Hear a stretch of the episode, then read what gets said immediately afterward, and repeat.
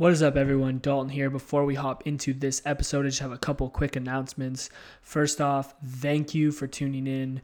The support on the podcast so far has been amazing. We're super excited about the community that we're building here with Move Local. So we cannot wait to continue to grow and meet more amazing people.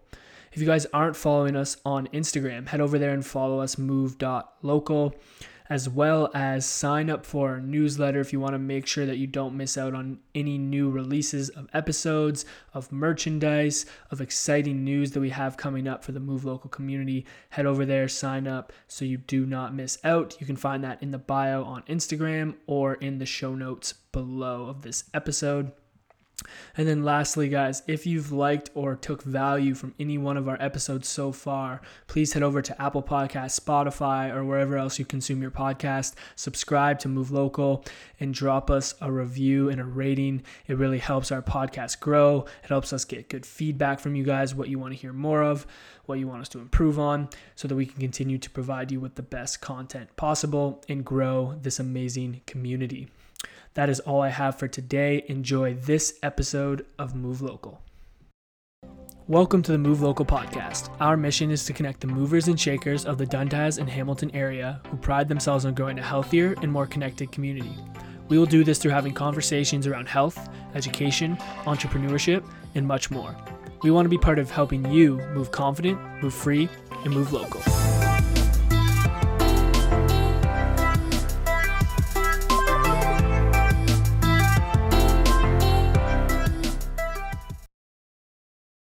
What's going on, beautiful people? Welcome back to the Move Local podcast brought to you by The Movement. My name is Dalton, and alongside me today is my wonderful co host, William. Will, how are we doing today? Well, I thought you were going to say uh, beautifully bearded, but you can't really see my beard right now. I can't. and you shaved your beard, so it's not as beautiful as it once was. Oh. It's getting, it is growing back though. uh, my beard is coming in nicely, It as you, as you saw. I'm impressed. Yeah. But you know, it, it is a good day today. It's so nice out for where we are in the season. So I've already been on like a couple walks, Yeah. both trips to get coffee. So never a bad thing. Uh, was just at Cafe Domestique Mm, in their new space, which is amazing. yeah. yeah, it's a beautiful Friday. We're down. We're down a host. Don is not with us today, so you won't be hearing his voice, but that's okay. We have a wonderful guest on the podcast today. Um, we have our youngest, our youngest interview so far. Um, on the podcast today, we have Leaf Friedman.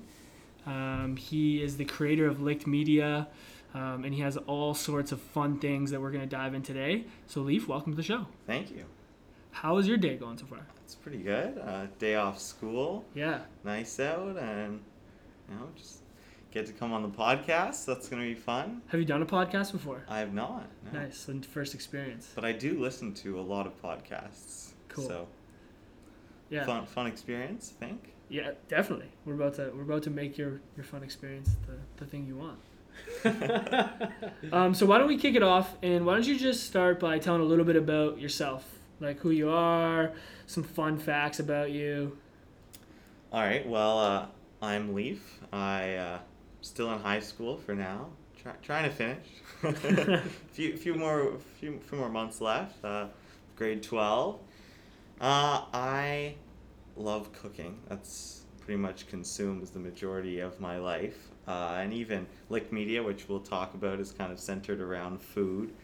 Uh, Pre COVID, I've spent a lot of time working in different restaurants. Uh, kind of all over Canada, various places, and yeah, I think that's probably like the main focus. I also play a lot of music. Was previously in a band uh, until t- cooking kind of took over. Um, yeah, I think that's kind of like rough summary. Live here in Dundas, uh, Ontario, and Yeah, yeah, and I know cooking was a big part of like who you are. Like when we first met and talked, and I think the first time I came across you was on Instagram um, through. Lick Media. You were talking about your cereal. We had kind of DM'd each other, and then you came here and we chatted. And then you were in site school, which obviously we have.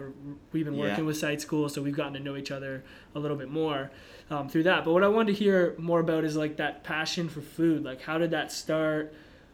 Was it always been there? Or is it something that just came along? How's that? How's that going? Well, I mean, you kind of, I think, have to go back uh, a few generations. My great grandparents, uh, both Holocaust survivors from Hungary, came here and started. I I think they owned like a fruit and vegetable store back there, but they started a chicken factory. I think like my great grandfather had gone to a chicken farm and thought they were cute. And so somehow that led to killing chickens. I'm not really sure how the trajectory went there, but you know, so he started selling them door to door to restaurants, um, and slowly it kind of grew from there.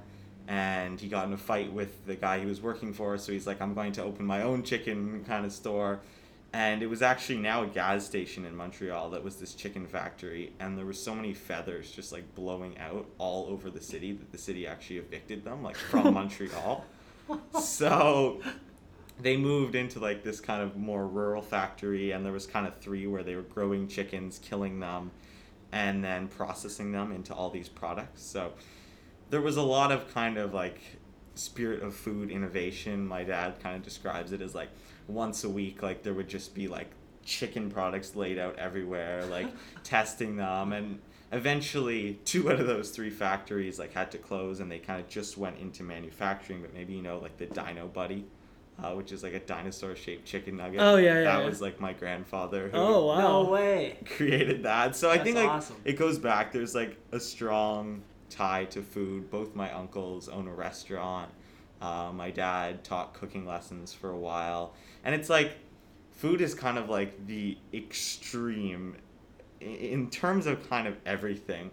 Um, you know like there's also like a huge uh, issue with like obesity on my dad's side of the family and like overeating. And like you have to understand like i'd skype my grandfather. And he'd have like a suckling pig on his bed. Like I, i'm not even kidding and he's just on skype. And then i'm like you bought a whole suckling pig? And he's like no i bought four. I'm like where are the other three? He's like well i gave one to my housekeeper and uh, johnny's eating one downstairs and i got one here and one's for uh, your grandmother. It's like so there was like always things like that. I remember like i was maybe like 10 and my uncle like took me into the garage and he's like had all these like lamb heads he was cooking. And like he's just like throwing like he's like past me this like lamb head with like the eyes staring up at me and he's like okay and then he takes like this massive bucket of seasoning and kind of like dumps it on top. And so there was always like i was kind of like intrigued. I went into their restaurant a lot um we kind of like go around helping my uncle with things. And I think like it started to kind of grow from there. Uh, and even like when we'd go to the grocery store, it was like if we went to a new grocery store, we'd walk up and down every single aisle of the grocery store, and just like reading like every single product. Like my dad would be reading and like talking to me about it. And I remember like there was times when I'm like I'm going to like why why are we here? We've been here for five hours. but like I think it, it actually like I, I was learning a lot about food from a pretty young age and yeah it kind of like just continued to develop in that way uh, just getting more and more extreme we actually just uh, raised a bunch of heirloom chickens in our backyard and now i'm dry aging them in our fridge Wow. um, so you know we have some for eggs, but the roosters were too loud, so we killed them all. And like I'm aging them and trying to, so like I think like I don't know that's interesting. My grandfather would have liked to see that. I'm sure. Yeah. um, he would have screamed at me over Skype, telling me I was probably doing it wrong. But yeah, so kind of, I think, from there I started hosting dinners like for my parents' friends. Maybe when I was about like ten or eleven. And, but yeah, I think like I was probably like around that age. Um, I I kind of just I'm not even sure like how the first one came about, but I was just getting more interested in cooking, and my parents are like, oh, we'll invite our friends over and you can cook. But then I ended up like just like spending weeks like testing dishes and so like eventually people were like oh we should be paying for this so then i kind of started this eating club and at first like i think actually the first one we did i tapped maple trees and it was like this sugaring off event where there was like 24 people who were each paying like $65 i think i was like 12 and basically like we turned my house into a restaurant. Like it was like crazy. Like people were there like early in the morning, like starting to like prep. Like there was like I had like all my friends like serving and like I like got like aprons and I was like, okay, you do this and like we had like chit systems and like it was like I don't know how my parents let me do that. Like there was just such a big mess afterwards. Like it was honestly craziness. But and then it kind of just kept growing. So like from there I was like, okay, now I'm gonna do this dinner, and we're gonna like do a course in the forest here, and we're gonna forage for this thing, and it kind of like accumulated, and then I started doing like some private ones. So I went and did like this kind of crazy Christmas dinner in Toronto for like this kind of group of people, and then like they all wanted to come to my thing, so then i did one actually at Detour. Of my parents uh, are one of the owners there, so after they closed, we kind of turned that into a restaurant and did an event there and so that kind of like kept growing and at the same time that i was doing that i got i think my first job in a kitchen maybe when i was like in grade 8 or 9 um, restaurant called batula in dundas and i had eaten there a few times and like kind of talked to the chef but i remember going in like i brought them a resume and i was like i just want to work for free and he kind of like I remember going back like in a few days and like waiting there at the bar and he like comes and sits down next to me and he's like, So like what do you think you're gonna do? and I'm like, I don't know, anything. Like just let me work here. Um, so like I got to do a trial shift and I remember actually I had gone Friday night into Toronto because I had to like I was doing a dinner there and I had to I don't know if I was doing like a tasting for them or like some kind of meeting. So I did that and then I slept over at a friend's house and then I came back and then I remember like my first day of work, like coming on the GO train. I was like stressed because I was going to be late. But, anyways, I started working there and like they were like, oh yeah, sure, like you can come work for free. You're semi useful. um, and then I think I spent like about a year there. And then once they kind of like started paying me uh, they they kind of like I, I did like get an actual job, but then I got an opportunity to go work at Quatrefoil, which is another restaurant uh, in Dundas. And again, like I kind of walked in there and I was like, "Can I just work for free?" And I remember them being like, "Okay, after Christmas you can come." So I started working there, um, and that was like just over. I think that was two years ago now, actually, almost um, that I started working there. And that was like kind of, I mean, like I learned a lot also at Batula, but Quatrefoil was kind of like a higher end, like there was more people in the kitchen. It was like I, I just learned a ton, um, and it was kind of like another level of cooking. Um, and then, so that summer again, I was like, okay, I want to like go work somewhere else. So I actually, my grandmother who lives in Montreal, I really wanted to work in Montreal for the summer. So I kind of like picked the three restaurants that I like really wanted to work at, and I just like started cold calling them, being like, can I work for free? And I remember like I reached like the one place I really wanted to work was called Joe Beef.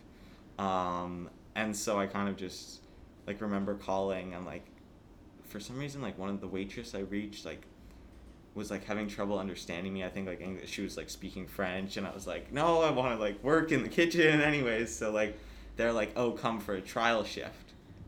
So, I kind of like went to Montreal, hoping like, okay, if I don't get the stage here, I'm just gonna like go wander around Montreal until someone lets me work for them. um, but then like, the chef was like, okay, Leaf, are you coming back tomorrow? And I'm like, yes. So. I spent about a month working there. Uh, and that was kind of like the most insane restaurant that I have spent time in. It's just kind of like it's become a bit of an institution at this point, but just the people that I met, the food that they were kind of creating there, and I mean, like, it was also extremely stressful. Like, I don't think I've ever been that stressed in my life. Um, but it was kind of, you know, like, it just like this incredible experience. Like, getting there and i mean like you wouldn't like eat from like 10 in the morning to like 2 at night which is kind of like how it works in montreal and then like you'd kind of just have like these amazing like staff dinners at the end where everyone was kind of just like it would maybe like homemade lasagna that some guy met and like all these like leftover wines which like i mean i was under the drinking age so i didn't get them. But like there was just kind of this like incredible culture there like incredible music being played. And like i just learned so much about cooking and they were kind of so busy that for the first week I just like kind of stayed in the basement, but then they kind of just needed help, so they gave me like this back station to run, and then they were like, kind of like each day it was like, okay, you're gonna do a bit more, like okay, you're gonna prep, and then it's like, okay, do you have your order list? And I was like, I've never made an order list, and they're like, just look in the fridge, tell us what you need for tomorrow, and so like. It was kind of like the first time that I was working also like full time somewhere, so I was just like much more involved in like the meetings and kind of like the whole flow of the restaurant. So that was like insane opportunity. Um, and then I actually at site, which is where I go to school in Dundas. It's kind of this Montessori school that doesn't have a building, and we kind of learn immersified in different environments. You guys are involved with our physical kind of education. Um, they had this kind of like co-op opportunity, so kind of again, I was like, okay, I want to work at this restaurant in Toronto called Alo, um, which is pretty fancy like French restaurant that's kind of like on the top floor of like this building in Chinatown. Um, and so I did actually like know someone who knew the chef, so he kind of like introed me. Uh, and then they're like, yeah, you can come do a stage here. So I got a school credit and spent two weeks there. Uh, and that was a very different experience from Joe Beef, which is kind of the like very like they're kind of like it's like the pirate ship of restaurants. Like everything's kind of like being hacked together. Things are breaking. Like it's just like full capacity, loud music.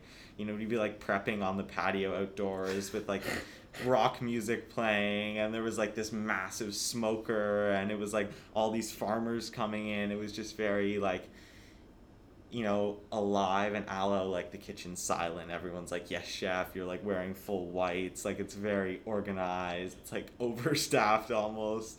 And it's like just very like precise and linear. Um, but also like both restaurants serving very different food but a very you know, unique vision and incredible cooking. So I think like all of that. And then I mean a few months later we get to COVID since then I haven't been working in restaurants. Uh, but all of kind of those places and I did spend like a bit of time like doing brief stages in some other restaurants and working in like a few places uh, but those were kind of like the main restaurants I worked in and yeah, it's just kind of like a very addicting and incredible like community of people that you find yourself in and it's kind of like you know you, you, there's so much to learn like that you'll never learn it so it's kind of like constantly like keeps you just chasing. like chasing and Yeah. fighting for the next thing um the cool thing the cool Yeah. thing yeah no i think that's that's it's amazing to hear the story like going all the way back to it's been in your family forever obviously right? Yeah. And i think it's cool it was cool for for me to hear the whole process like all those things. The one thing that i'm super interested in asking you about is Mhm. like being so young you know like what This is not what most uh, yeah. you know, like people your age are doing. when I first when I first talked to you a while back, like I was already amazed by everything you were doing, and then again hearing more of the story, it's great.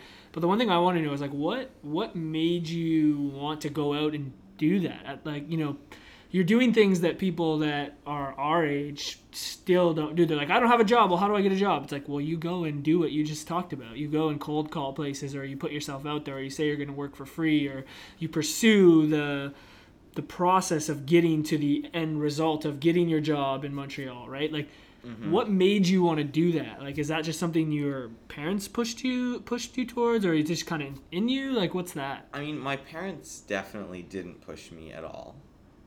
I would say that, like,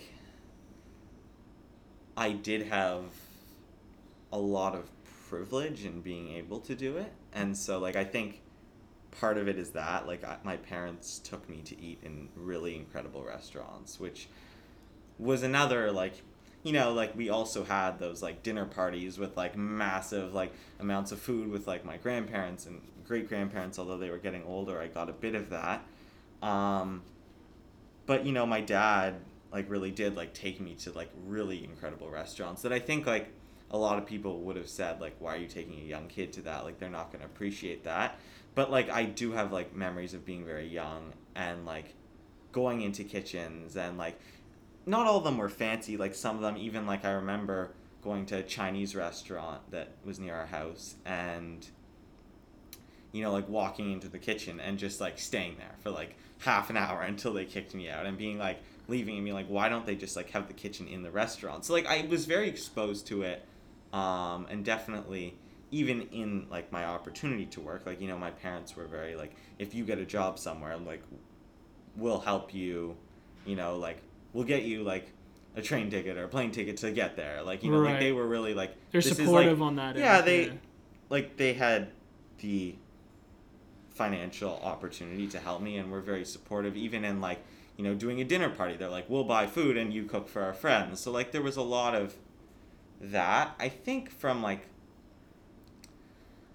a perspective of like I, i'm not entirely sure what motivated me to do it i just think like from a very young age like i just wanted it badly yeah. and I think also like I have to definitely give some credit to Strata, which is like the school younger than site. They kind of had this cafe, which gave me a lot of opportunity to like start kind of like learning how to run. Essentially, it was like a cafe, and then we tried to like turn it into more of like a restaurant, breakfast restaurant where we were actually like cooking, and so like that allowed me to like okay, how do we like build an order system and train the other kids to cook? And then like so that and then I started like being able to do things like okay we're gonna go like forage ramps which grew right outside the school and like I'm gonna do this special. And then like some kids who are into woodworking like built us a custom plate for it. So like Yeah. there was a lot of like privilege and opportunity. But I think you know like I just saw what it was like in like you know really amazing restaurants that I'd been taken to and even the level of cooking that my dad had and my uncles had and I kind of just wanted it. Yeah.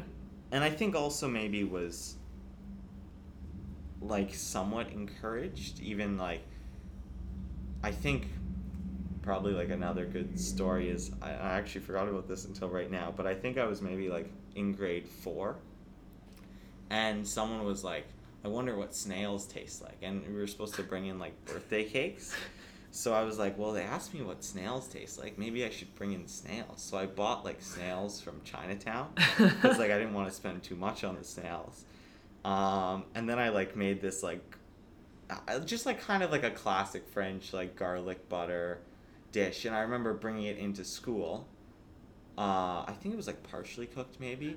And I was like to my teacher, like, can I go down to like the staff room to put it in the fridge? And she's like, oh no, it doesn't need to go in the fridge. And I was like, no, I'm pretty sure it does. And she's like, no, no, no, you don't need to put it in the fridge. And let's just say everyone got food poisoning. oh no. And I don't think people from my class enjoy snails so much. That's hilarious. But I think like there definitely was like, oh, like my friends would come over and I was cook and like there was kind of like encouragement like from You got that feedback. yeah, and I think I even remember like I did this project on like Persia in grade five, and like I stayed up like really late the night before, like cooking this like massive Persian meal, and like I remember my dad coming home from work and helping me.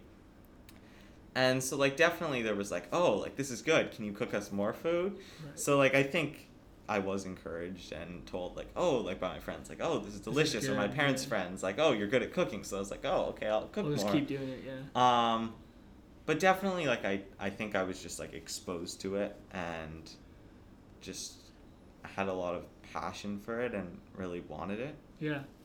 And is that kind of what led you to the whole licked media and what you're kind of going down now? Well, I think so. Like the previous kind of like eating club I had was very catered towards I mean, at the end, it wasn't just my parents' friends. Like I kind of branched out, but it was much like more like millennials who could spend hundred and twenty-five dollars or more on like, you know, a ten course meal and like a wine pairing, and I kind of wanted to take that, you know, like cooking experience and passion I had and connect with more people my age. And I kind of while there is something like very beautiful about high end dining and the experiences that surround it and the care that goes into it there's like a big disconnect as well.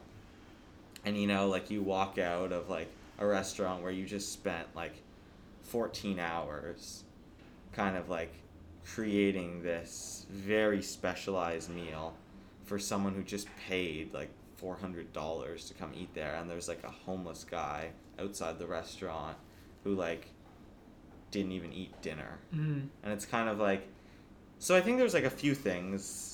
Partially i wanted it to like connect more to people my age.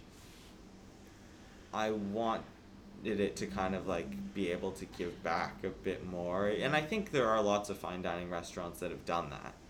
But i just felt like yeah there was a bit of a disconnect and it wasn't like exactly what i wanted to be doing at that time. I wanted it to kind of like be more fun, useful, like kind of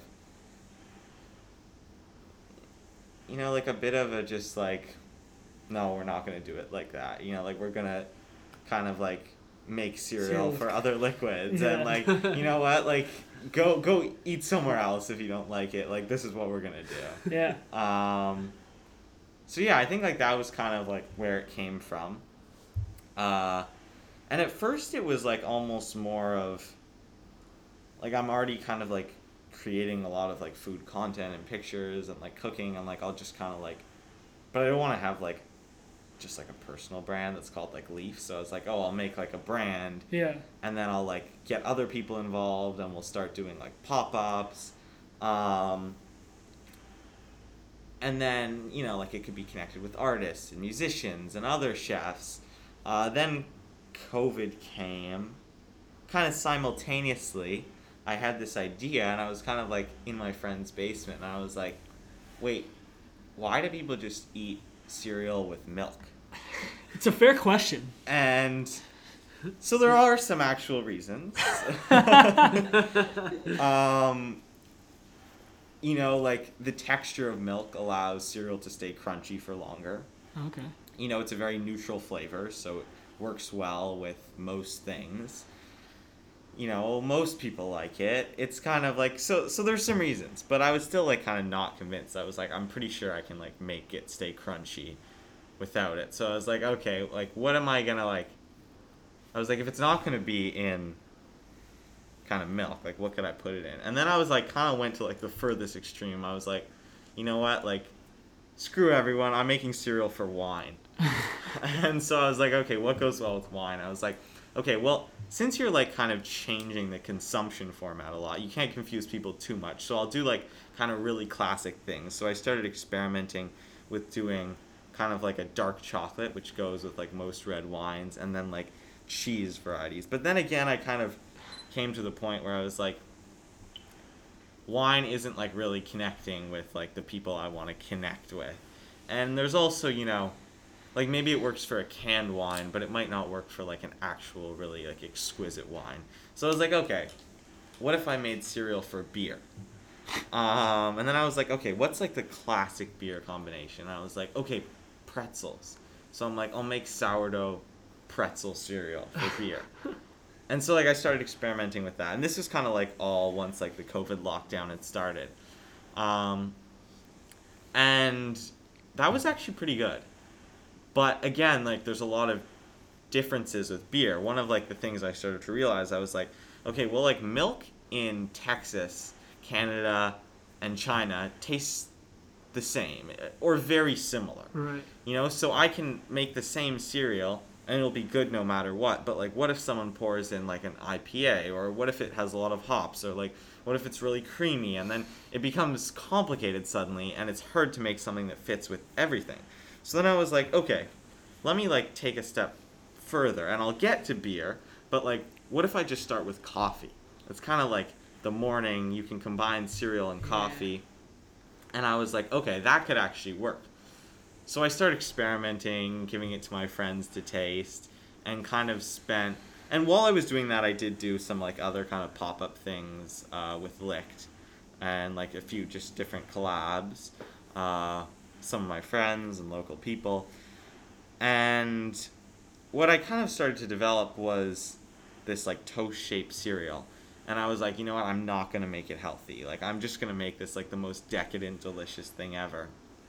And so it kind of had butter in it and like these like really great artisanal flours. But then what I started to realize, I was like, wait, butter goes bad.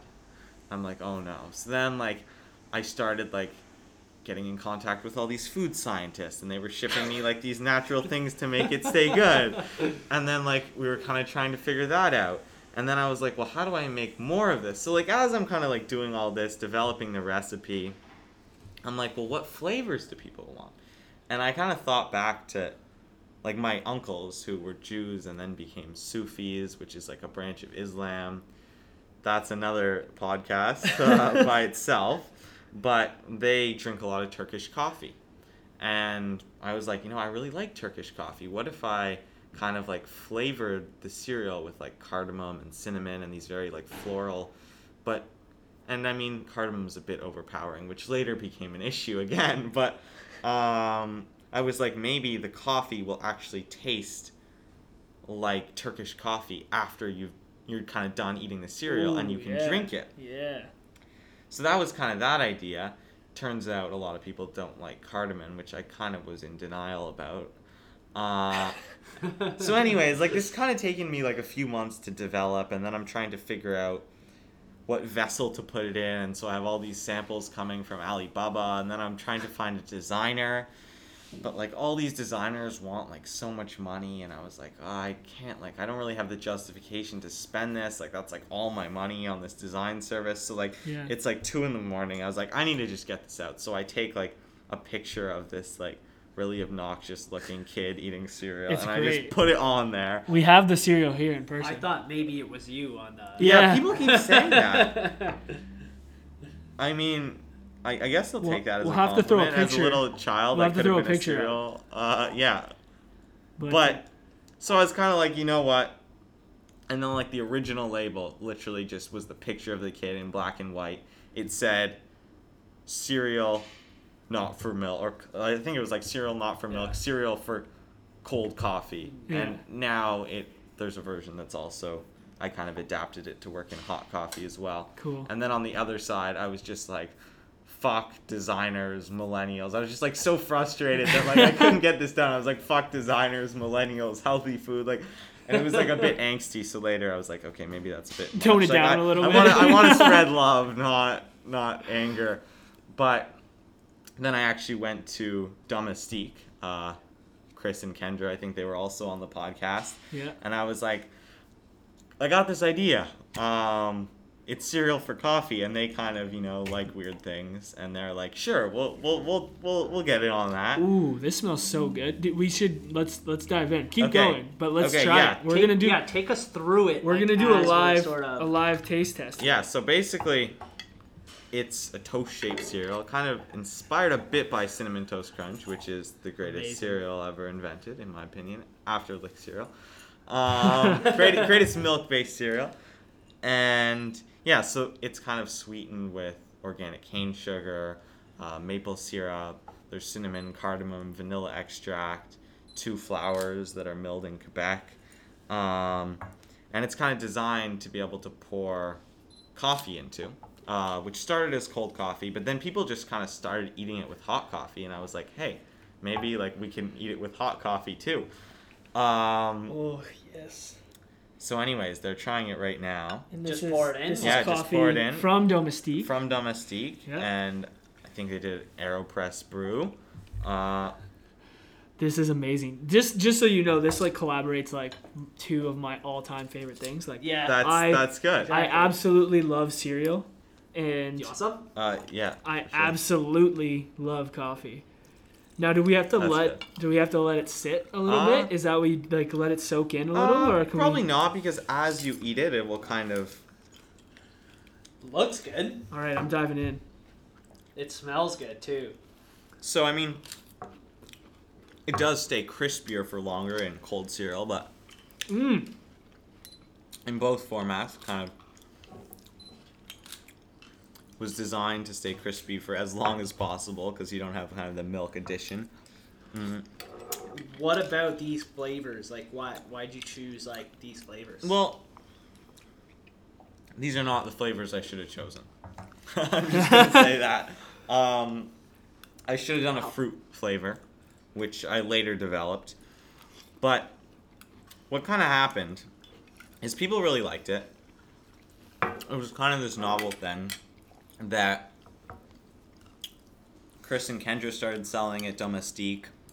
Um, and then actually, my dad is also in the coffee industry with Detour. And I didn't sell it there at the start because I was like, you know, I want to learn. Like, I want to have to go sell it myself and just Mhm. get, you know, go through that process. Um, but someone he knew who knew someone else actually like came by our house and he owns this amazing cafe in Montreal, which I'd actually been to. It was right near Joe Beef. And I was out of the house, but I was like, just give him this, like when he comes by. And he texts me like over Instagram the next morning, and he's like, "Can I buy this like for Cordova, which is his cafe?" And I was like, "For sure."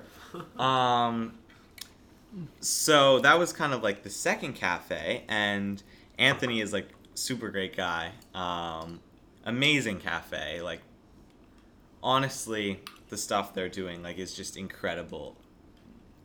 Maybe the best coffee I've ever had Ooh, there We'll have to in terms check of it out if we're ever there. yeah, like in terms of like just the the quality of like the baristas, like they've just like got it down. Um, so they kind of start selling it there. Um, but then like what starts to happen, and I actually went down for a weekend and we did a little launch party and I gave out like a ton of samples and so like that was That's again cool. like a really great experience and people really seemed to like it but it was really hard to make.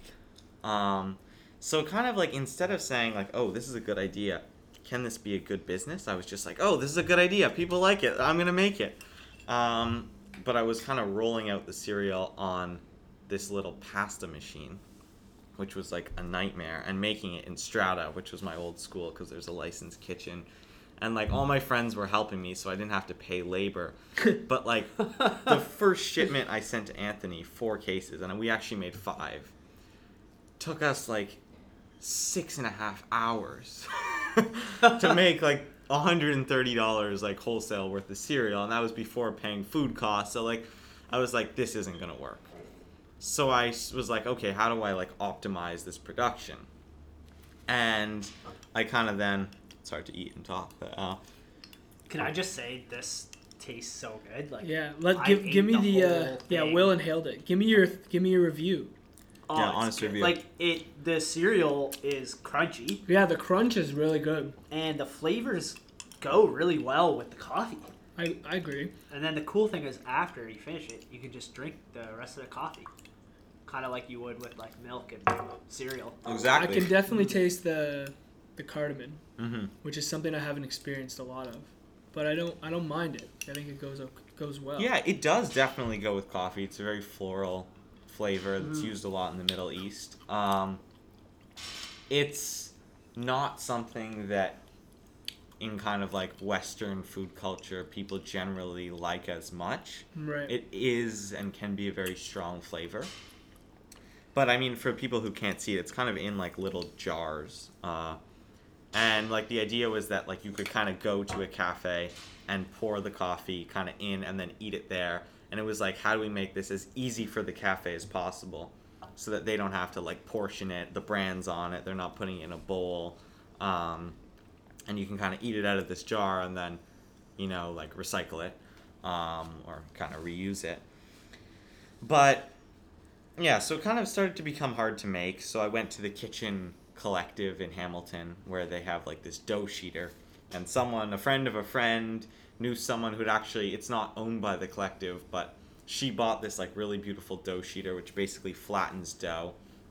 Um, and she's like, "Yeah, I'll rent it to you if you become a member here." So I was like, "Oh, I'll become a member here." And I was kind of like mapping it out, and I was like, "Okay, I think I can like with this kind of like bigger oven, you know, bigger mixer." I was also like mixing it in this tiny little like mixer that I have to do like a million batches. Starting to get more shelf stability, working like with this kind of food scientist um, from this preservation company. So I was like, okay, this could work. And I was actually like about to send the money from like to pay for like the joining fee. And for some reason like it like denied my credit card. So i was like oh i'll do it tomorrow. And then i was talking to my dad and he's like are you sure this could work? So i kind of like went back and like just created like some excel models to try and like really understand it. And basically i determined that even if i could get like my labor costs lower there wasn't like enough incentive, which was another problem for the cafes. Like if I was buying it for three dollars and selling it for, you know, sorry, if they were buying it for three and selling it for four, it wasn't really like they'd rather sell the croissant that's next to it because they make more money on it. So kind of like all these kind of factors came together, and I was like, I kind of had a plan to start putting it in actually like paper coffee cups that I'd seal almost like bubble tea, so I could ship them. It was lighter I didn't have to apply labels by hand. They were much cheaper than glass jars. So like I did kind of have these plans to optimize it, but what ultimately came about is like I either need to like find a factory to manufacture this so like the scale can lower the cost Right. or like it doesn't really work. And then I started to realize that even if I went to a factory, it might not work. Yeah. So this was kind of the thing where I was like, it was only in two cafes, but I was getting really good feedback. I had a few more cafes that were interested, and I kind of had two friends who were gonna help me do sales. I was kind of starting to like accumulate people that were gonna help me like grow this. Um, and then I was kind of like, I don't think I can do this anymore, which was like a bit hard because I was like, oh, I just spent so long like Yeah. developing this, and what then like became harder is that, you know, like the people that were eating it were like, no, like I don't want you to stop making it. I was like, well, I appreciate that, but I can't. uh, yeah, like it was kind of like, you know, between like all the costs of doing this, it was just like not making sense. So that's kind of where we got to. yeah, no, for sure. I mean, it sounds like a process, and I'm sure you learned a lot. Um, I think that's the biggest thing, probably. You know, Yeah. like even like first of all, uh, it's amazing that you even were able to produce this and like to come to something that really does taste good and is a unique idea.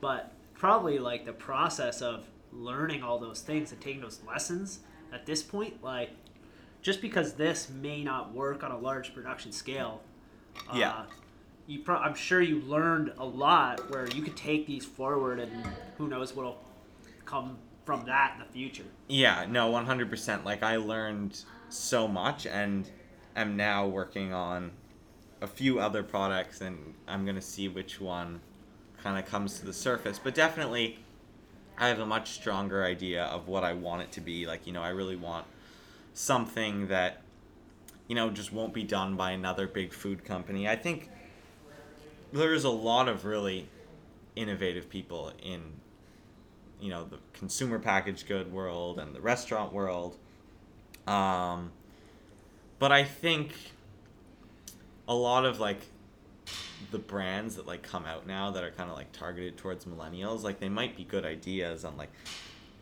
they're great products and people will buy them but like i think as a 17 year old i find like a lot of these products like are just a bit boring. Like I, I get why they exist and they should exist and they're great but it's like they kind of all like are starting to look the same and like they're for the same people. And it's like you almost see like i don't know probably once a week like on instagram i see like a new food like right. packaged food startup. And i was like you know it's going to be successful like if they play it right because like you kind of like see it. But i feel like that's like almost like losing like the fun. Like there should be edge. Like there should be a chance that like it's not gonna work. Well, it and, takes like, out the creativity and the passion that you're describing, that you've described over the course of this podcast. I think you know.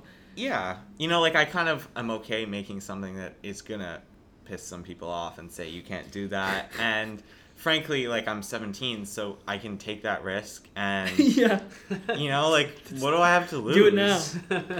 So the cereal, there is an exciting thing. It will probably come back in a slightly different form, sold by someone else, which I can't talk about yet. But I did some, kind of took the skills of actually making it and did some R and D work for someone else who is trying to launch Cool, a cereal. That's exciting stuff. yeah. So there might be a similar cereal one day, um, but in the meantime, there will definitely be other licked products, and I'm experimenting with things currently, and excited to like kind of take this and be like, okay, now like I learned a lot. That doesn't mean that like I won't do other things that don't end up perfectly. Um, but I think definitely now like I, I have a I, I think it will yeah, it was just a valuable opportunity kind Yeah. of like the Yeah. past six, eight months. Um and That's yeah, great. Yeah. Now now it's it's time for something new that Something new. hopefully doesn't lose money. Um, quick question, last yeah, one to wrap for up. sure. What uh, what does it mean to move local to you? You know, I think there's like the obvious things. Like if you ob- have the privilege and opportunity to, you know, like buy from a local store and, you know, support local businesses, then you should. But I think like there's another thing that, you know, like outside of lowering our carbon footprint and, you know, like all those things that I kind of like think a lot of progressive people are like on the same page about. I think there's kind of like almost a responsibility of like people like business owners, restaurants, to like bring something else to like their community that's like maybe different and intriguing. And I think like that's what actually makes like local places special. It's like kind of, you know, like there's this grocery store that I think is kind of like interesting. It's called Pop Up Grocer. Um, and it has a lot of these kind of like millennial-ish food brands that we talked about. But it's an interesting model because it kind of travels around so far only the states. And you know, like people were asking her at the start, like, "Oh, like, are you sourcing local products?" Because I feel like that's like the first question. Like, if you're gonna spend money, it's like, "Oh, is it local?" And it's like, no, it's actually about taking all these things that you can't experience in your community and bringing them to you. Hmm. And so I think like there's something just interesting about saying like if you don't want people to like increase their environmental impact, like how can you as like a business owner like actually bring something really creative to your community so that people like can have that here and don't need to seek somewhere else, but also then maybe like that brings other people here. So I think that's Yeah, Cool. that's cool, man. Yeah, honestly, thank you for coming on. Um, Thank you for I appreciate the cereal. It was delicious. Um, also, I just like, I just want to uh, give you like props, man. Like I, I, I could talk to you all day because I find it amazing that you're doing all this stuff at such, such a young age, and I just hope you continue to pursue it and push yourself. I know you will. You don't need to listen to me talk about it, but like, it's it's just cool to see it happen, and it's like it excites me to see such young people pushing for that stuff. So I appreciate it. well, thanks for having me. I Yeah. appreciate that. And see you guys around. Yeah, licked media. Keeping keeping me in shape, these two. That's cool. So All right. Thanks for tuning in, guys. We appreciate it. Till next time.